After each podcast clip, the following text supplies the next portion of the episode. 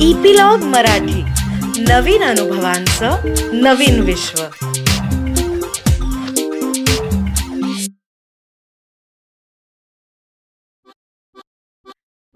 नमस्कार मी Reema Amrapurkar. Epilogue media बरोबर घेऊन आली आहे गोष्टींचा खजिना ज्याला आम्ही नाव दिलंय बायोस्कोप. या बायोस्कोप मधून आपण ऐकणार आहोत विविध ढंगी विविध रंगी गोष्टींचा खजिना जो महाराष्ट्रातल्या कानाकोपऱ्यातल्या लेखकांनी आपल्यासाठी तयार केलाय. आज जी आपण गोष्ट ऐकणार आहोत त्याचं नाव आहे बिंगो आणि ती लिहिली आहे चंद्रकांत वानखडे यांनी. देश समजून घ्यायचा असेल तर खेडं समजून घेतलं पाहिजे. या गांधी विचारानं प्रभावित होऊन एकोणीसशे ऐंशीमध्ये शहर सोडून यवतमाळ जिल्ह्यातील मेटीखेडा या गावी मी राहायला आलो. गावाच्या जवळच स्मशानाला लागून असलेल्या टेकडीवर झोपडी बांधून राहू लागलो. दहा बाय पंधरा फुटांच्या या झोपडीत मी माझी पत्नी माया मित्र देवकुमार आणि सोबतीला आमचा कुत्रा बिंगो मांजर आणि पोपट असा सहा जणांचा परिवार होता. झोपडीच्या एका कोपऱ्यात कुत्रा. त्याच्या पोटाशी मांजर आणि मांजरीच्या कुशीत पोपट झोपी जायचे. रोज रात्री मिणमिणत्या दिव्यात दिसणारं ते दृश्य आजही तेवढंच स्पष्ट दिसतंय. काळाच्या ओघात सुद्धा ते दृश्य अजूनही धुसर झालेलं नाही. पोपट सर्वात लहान त्यानंतर मांजर आणि सगळ्यात मोठा बिंगो नावाचा कुत्रा. पोपट कायम मोकळा असायचा. या तिन्ही प्राण्यांची मैत्री मोठी अद्भुत. तिघंही एकमेकांना सांभाळून घ्यायचे. घरातल्या मोठ्या भावंडानं लहान भावंडांना सांभाळून घ्यावं तसं त्यांचं परस्परांशी वागणं असायचं. मांजर निवांत पहुडलेली असली की पोपट तिच्याजवळ जाऊन तिला चोचा मारून हैराण करायचा. ती आपली नाराजी लटकेच पंजा मारून व्यक्त करायची. पण हा तिला छळत राहायचा. अशा वेळेस ती कंटाळून तिथून उठून दुसरीकडे जाऊन बसायची. हाच प्रकार पोपट कुत्र्याशीही करायचा. तोही त्याच्यावर न चिडता मूड असेल तर त्याच्याशी खेळायचा. अन्यथा त्याच्या चोचींनी बेजार झालाच तर उठून दुसरीकडे जाऊन बसायचा. लहानांनी मोठ्याला छळावं आणि मोठ्यांनी त्याला सांभाळून घ्यावं. या न्यायानं पोपटाशी मांजर आणि कुत्रा वागायचे. तर मांजरासोबतही कुत्रा त्याच न्यायाने वागायचा. कुत्र्याच्या इमानीपणाबद्दल गावकऱ्यांना कधी शंका नव्हती. पण मांजर आणि पोपटाच्या मैत्रीमध्ये त्यांचा मांजरावर मात्र विश्वास नव्हता. ते नेहमी म्हणायचे या मांजर जातीचा काही भरोसा नाही. ती केव्हाही या पोपटाचा जीव घेईल. पण तसं कधी झालं नाही. बिंगोनं आमच्यासोबतच झोपडी आणि टेकडी परिसराच्या रक्षणाची जबाबदारी स्वीकारली होती.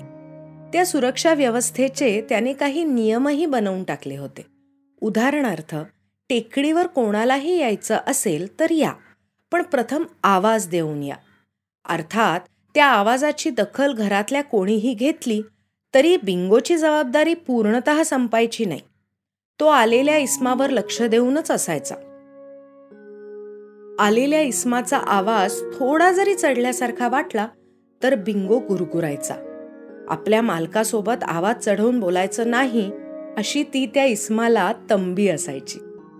आमच्या अंगाला हात लावायचं तर सोडाच पण आमच्याशी आवाज चढवून जरी कोणी बोलला तरी त्याला ते सहन व्हायचं नाही. मालकाच्या जीविताची काळजी करण्याची जबाबदारी बिंगोनं स्वतःहून स्वीकारलेली होती. त्यानं स्वीकारलेल्या या जबाबदारीनं एकदा आम्हाला चांगलंच अडचणीत आणलं. रंगपंचमीचा दिवस होता. रंग खेळून झाला होता. रंगानं सर्वच माखलेले. अशा अवस्थेत एका शेतावरच्या विहिरीवर आंघोळीला जायची टूम निघाली. आम्ही सर्वच निघालो. सोबत बिंगो महाशयही होतेच. सर्वांनी विहिरीत उड्या घेतल्या. मीही घेतली.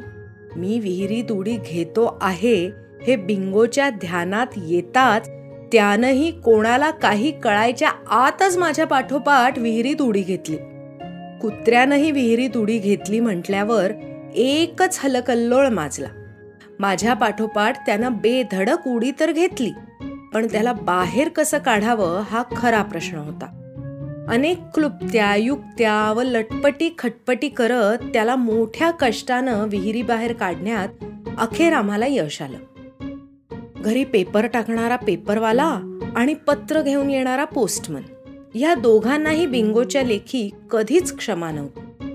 त्यांच्या येण्यावर बिंगोचा आक्षेप नव्हता पण पेपरवाला किंवा पोस्टमन टेकडी उतरताना त्यांच्या हातात गावात इतरत्र वाटण्यासाठीच्या पेपर आणि पत्रांचा गठ्ठा असायचा हा पेपर किंवा पत्रांचा गठ्ठा ते आमच्याकडून घेऊन जात आहेत असं त्याला वाटायचं.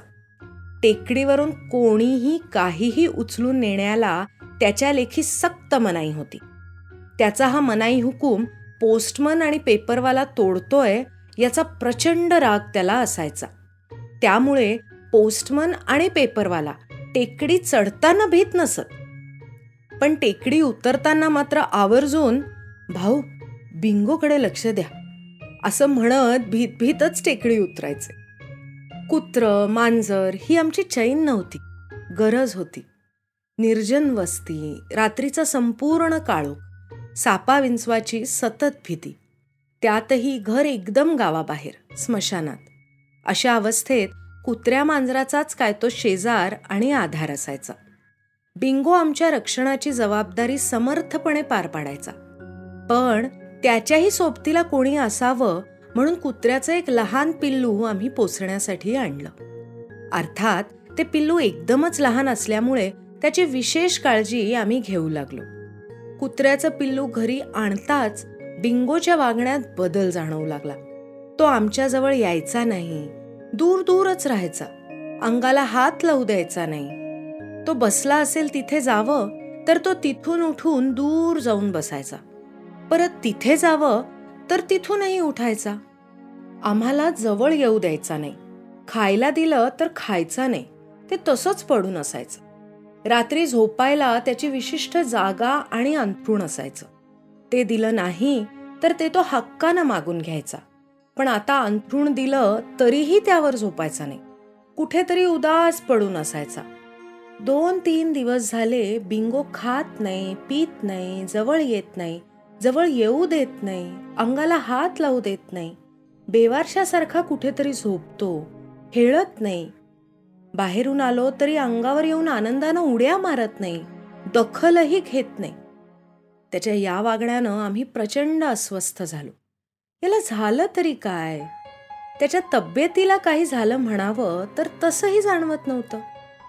आम्ही चिंतेत पडलो. तीन चार दिवस उलटून गेले पण त्यानं पोटात अन्नाचा कणही घेतला नव्हता. आता मात्र आम्हाला गलबलून आलं. काय झालं असेल याला? मी काळजीच्या सुरातच मायाला विचारलं. ती तरी त्यावर काय बोलणार? ती गप्पच होती. थोड्या वेळानंतर ती काहीतरी लक्षात यावं अशा प्रकारे बोलली. याला आपण कुत्र्याचं नवं पिल्लू घरात आणलं? याचा तर राग आला नसेल? तिनं शंका बोलून दाखवली. माझ्या डोक्यातही लख प्रकाश पडल्यासारखं झालं. तू म्हणतेस तेच बरोबर असावं. त्याला हे आवडलेलं दिसत नाही. त्या दिवसापासूनच तो असा परक्यासारखा वागतोय. झालं.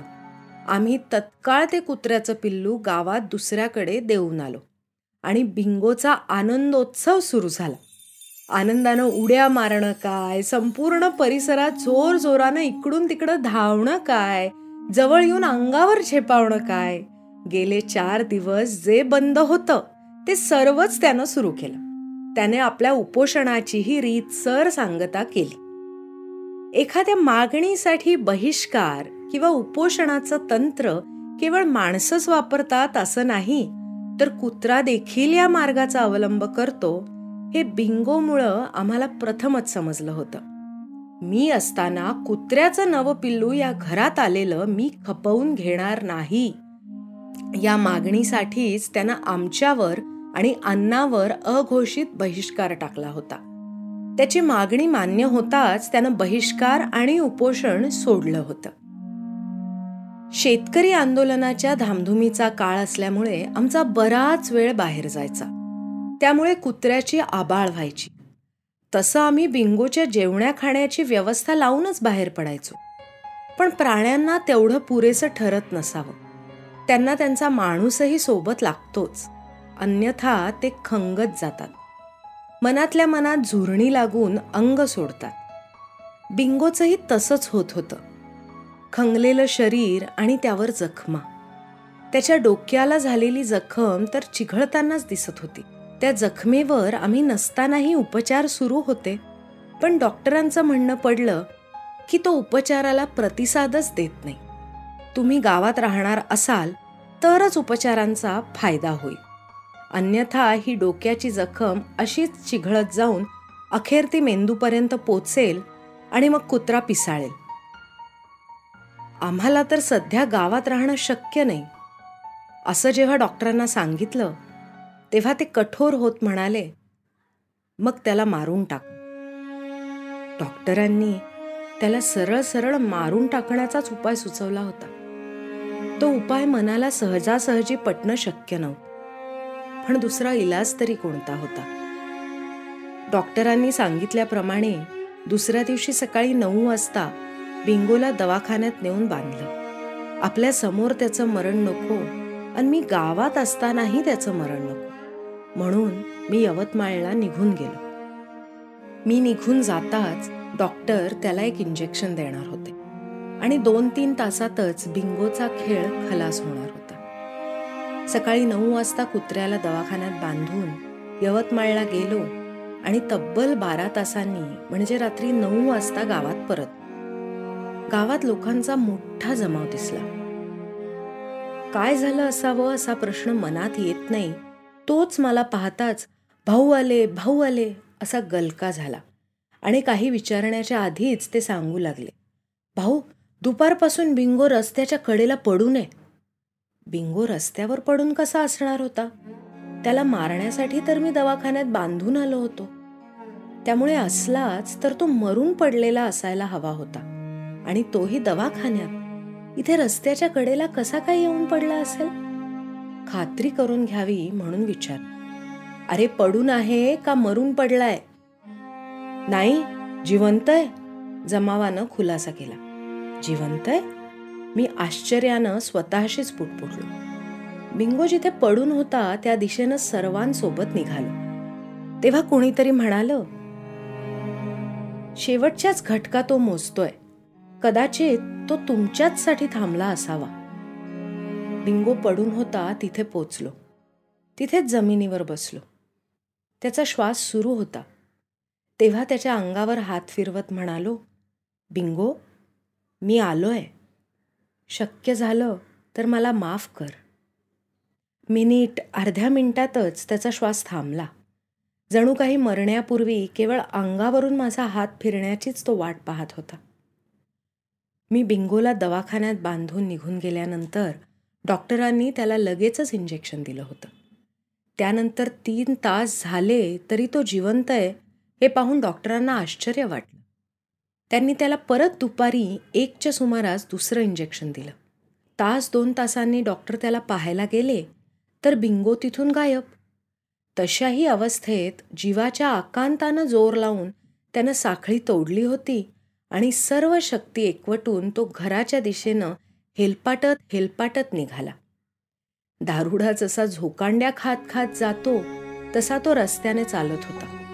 पण मध्यातच रस्त्याच्या कडेनं कोलमडून पडला. परत उठण्याचे त्राण त्याच्यात नव्हते. एका इंजेक्शननं तीन तासात कुत्रा मरायला हवा होता. परंतु दोन इंजेक्शन देऊनही तो बारा तास जगला. म्हणून मी ते इंजेक्शन तपासून पाहिले. यावर शेवटी डॉक्टरच म्हणाले मलाही आश्चर्य वाटतं. पण अखेर गाव म्हणतं तो तुमची वाट पाहत होता. यावर तुम्ही का विश्वास ठेवत नाही? शेवटची भेट व्हावी यासाठीच बिंगोचा जीव अडकून होता. मी येताच त्याने लगेचच प्राण सोडला. हे तर घडलेच होते. पण यामागचे तार्किक उत्तर माझ्याजवळ नव्हते. गावकऱ्यांकडे ते होते. त्याच उत्तरावर विसंबून राहणं मला भाग आहे